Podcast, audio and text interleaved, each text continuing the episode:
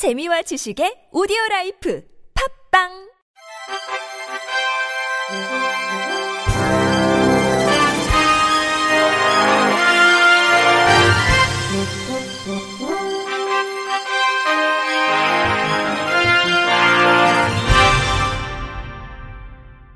청취자 여러분 안녕하십니까. 3월 첫째 주 주간 KBIC 뉴스입니다.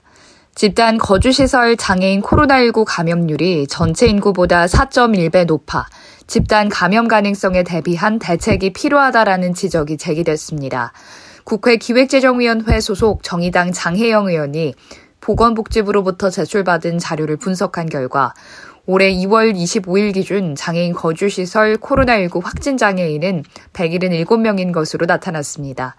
이는 장애인 거주시설 장애인 1000명당 약 7.08명 확진 수준으로 약 1.71명 수준의 전체 인구 감염에 비하면 4.1배 높은 수준입니다. 특히 확진자가 발생한 장애인 거주시설 중 30인 이상 대규모 시설은 17개로 해당 시설에서 감염된 장애인은 171명입니다. 장 의원은 감염병 발생 장애인 거주시설 대부분이 30인 이상 대규모 시설이라는 것은 취약한 사람들을 한 곳에 모아 격리시켜 살게 하는 것이 더 나은 보호가 될 수 없다라는 것을 보여준다고 지적했습니다. 과학기술정보통신부는 사회적 약자가 겪는 생활 속 어려움을 지능정보기술로 해결하는 사회 현안 해결 지능정보화 사업을 공모한다고 밝혔습니다. 이 사업은 한국지능정보사회진흥원과 함께 지난 2019년부터 추진 중인 실증 사업이며 매년 전년도 과제 중 두 개 우수 과제 확산을 지원하고 당의 연도 신규 과제 4개를 공모합니다. 올해 추진할 4개 과제 중 3개는 현장 인터뷰 전문가, 연구반, 대국민 공모전 등을 통해 발굴한 주제를 지정해서 공모하며 한 개는 자유공모로 추진합니다. 과제 세부 내용은 휠체어 사용자들이 원하는 목적지까지 안전하게 이동할 수 있도록 지원하는 실외 길 안내 내비게이션 서비스, 청각 장애 아동이 가정 내에서 부모와 함께 수어를 배우고 한글 숫자 등도 수어로 배울 수 있는 수어 기반 유아동 교육 서비스, 시각장애 학생들이 소험서, 전공서 등을 신속히 대체 도서로 제공받고 시간과 장소의 구애 없이 열람이 가능한 스마트 독서 지원 서비스 등입니다. 자유 공모 한개 과제는 이외 사회적 약자의 어려움을 해소할 수 있는 지능 정보 서비스를 자유롭게 기획해서 제안하면 됩니다. 참여를 희망하는 지자체나 기관, 기업은 컨소시엄을 구성해 이달 30일까지 관련 서류를 한국지능정보사회진흥원에 제출하면 됩니다. 겉으로 장애가 드러나지 않아도 장애인을 상대로 한 성폭력은 더 엄격히 처벌해야 한다라는 대법원 판단이 나왔습니다. 대법원 3부는 지체 장애와 시각 장애를 가진 여성을 강제 추행하고 성폭행한 혐의로 재판에 넘겨진 A씨의 상고심에서 장애인 강간이 아닌 일반 강간죄만 유죄로 판결한 원심을 깨고 사건을 광주고법으로 돌려보냈습니다. 성폭력 범죄처벌법은 장애인을 상대로 한 성범죄는 더 무겁게 처벌하도록 하고 있는데 1심과 2심은 소아마비인 피해자가 걸음은 불편하지만 일상생활이 가능했다며 성폭력 처벌법상 장애인으로 보기 어렵다고 판단했습니다. 하지만 대법원은 신체적 장애를 판단할 때 피해자의 상태가 충분히 고려돼야 하고 비장애인의 시각에서 장애를 쉽게 판단해서는 안 된다며 A씨를 더 무겁게 처벌하라고 원심을 뒤집었습니다.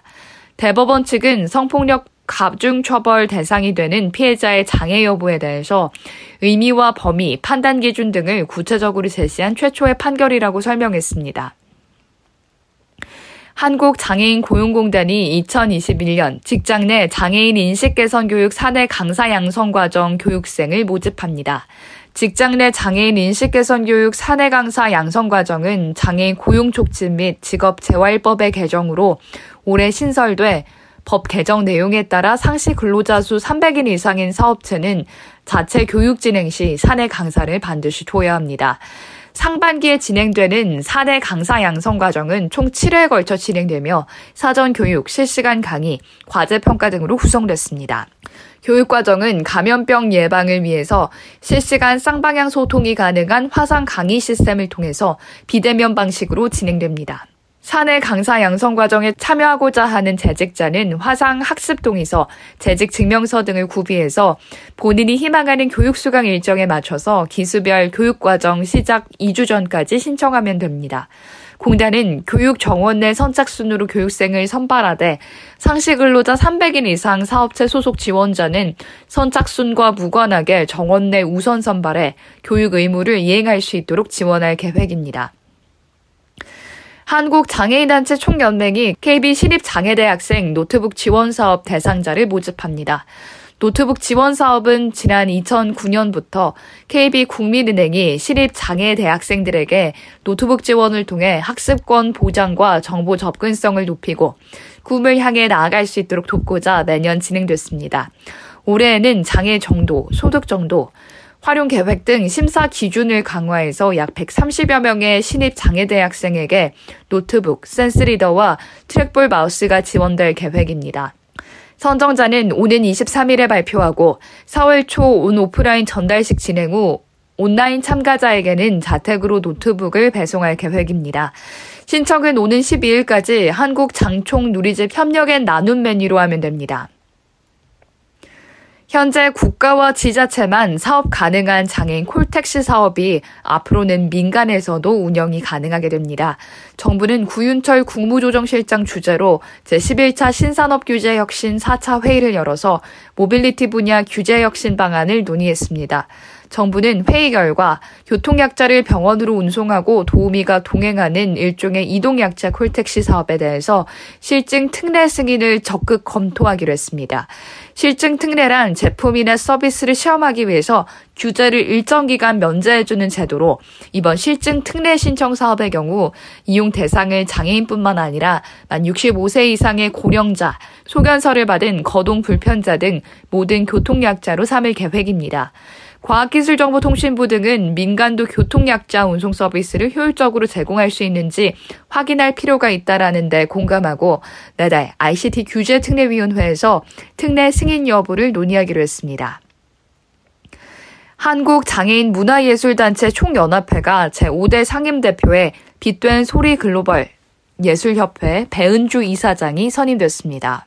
한국장애인 문화예술단체 총연합회는 지난달 26일 임시총회를 열고 의결을 거쳐 배 이사장을 최종 선출한 가운데 배 상임대표의 임기는 2년입니다. 이날 선출된 배은주 상임대표는 빗된 소리 글로벌 예술협회 이사장과 고용노동부 인증 사회적 기업 한국장애인 국제예술단의 대표로 재직하고 있으며 장애 예술인들의 직업 창출과 incubating, 장애인을 위한 콘텐츠 제작 등 장애인 문화예술 향유권 발전을 위해서 이바지해 왔다고 협회 측은 설명했습니다. 장예총은 장애인 문화예술 발전과 장애인 예술가 활동 지원을 위해서 문화체육관광부 산하 11개 사단법인이 회원으로 등록된 연합회로 해마다 장애인 문화예술 축제와 스페셜 K, 대한민국 장애인 문학상, 미술대전 등의 대표적인 사업들을 진행해 오고 있습니다. 이상으로 3월 첫째 주 주간 KBIC 뉴스를 마칩니다. 지금까지 제작의 이창훈, 진행의 유정진이었습니다. 고맙습니다. KBIC.